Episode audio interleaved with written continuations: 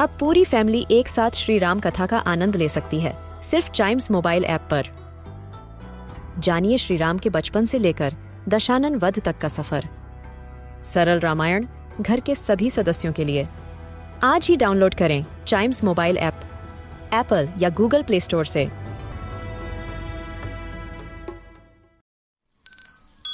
This is Chimes Radio, original podcast. Mughal बादशाह अकबर और उनके नवरतन बीरबल के किस्से काफ़ी मशहूर हैं। आइए सुनते हैं उनका एक नया किस्सा। बीज कहाँ है? बीरबल बादशाह अकबर के सबसे प्रिय सलाहकार थे। हर किसी छोटी या बड़ी समस्या में बादशाह अकबर बीरबल की ही सलाह लेते थे। ये देखकर दरबार के दूसरे मंत्री इस बात से बहुत जलते थे और मौका मिलने पर बीरबल का मज़ाक उड़ाया करते थे। एक दिन जब बादशाह अकबर दरबार में आए तो उन्होंने देखा कि सभी मंत्री बहुत चुपचाप बैठे हुए हैं। उनको यह दृश्य देखकर समझ नहीं आ रहा था कि दरबार में क्या चल रहा है। उस वक्त बीरबल भी दरबार में मौजूद नहीं थे। बादशाह अकबर ने अपने दरबारियों को ऐसे कई विषय दिए ताकि वो कुछ बोल सकें, लेकिन उनमें से किसी ने भी अपना मुँह नहीं खोला। बादशाह का ये तरीका भी असफल हो गया। परेशान होकर उन्होंने सबसे सीधा पूछा क्या बात है? आप लोग कुछ बोलते क्यों नहीं? आपकी इस चुप्पी का कारण क्या है? तभी एक बुज़ुर्ग सामने आए। वो सबसे पुराने मंत्रियों में से एक थे। उन्होंने विनम्रतापूर्वक कहा महाराज काफ़ी साल बीत गए और हमने हर समय आपकी सेवा निष्ठा के साथ की। फिर भी आपने हमारे काम की सराहना कभी नहीं की या किसी बात में हमसे सलाह नहीं ली। आपका ध्यान सिर्फ़ और सिर्फ़ बीरबल पर रहता है। ऐसा क्यों, महाराज?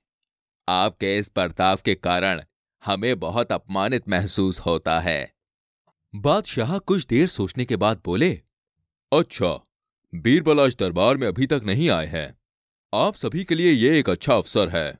आप सभी अपनी काबिलियत दिखा सकते हैं। मैं भी देखना चाहता हूँ कि आप लोगों में कितनी योग्यता है। मेरा प्रश्न आप सब लोगों के लिए है।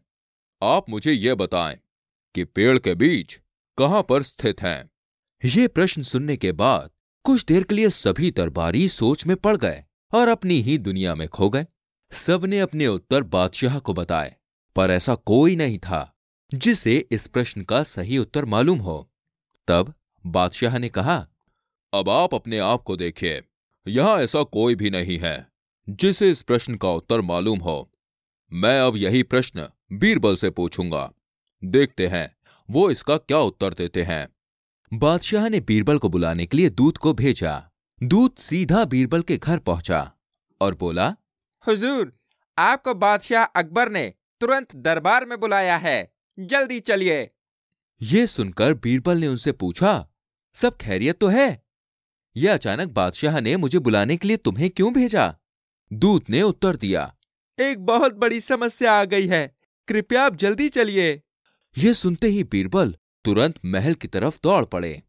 जब वो दरबार में पहुँचे तो बादशाह ने उनसे भी वही प्रश्न किया। कुछ देर सोचने के बाद बीरबल ने नौकर से कहा, सुनो, मेरे लिए थोड़ा पानी लेकर आओ। जैसा बीरबल ने कहा था, वैसा ही हुआ। नौकर ने बीरबल को पानी लाकर दिया। जैसे ही बीरबल के हाथ में पानी आया, उन्होंने तुरंत कुछ बूंदे ज़मीन पर छिड़की और कहा, इस जगह पर एक बीज है। सभी दरबारी बीरबल के सुत्तर से हैरान थे, लेकिन कुछ समय बाद उन्हें समझ आया कि बीरबल क्या कहना चाहते हैं।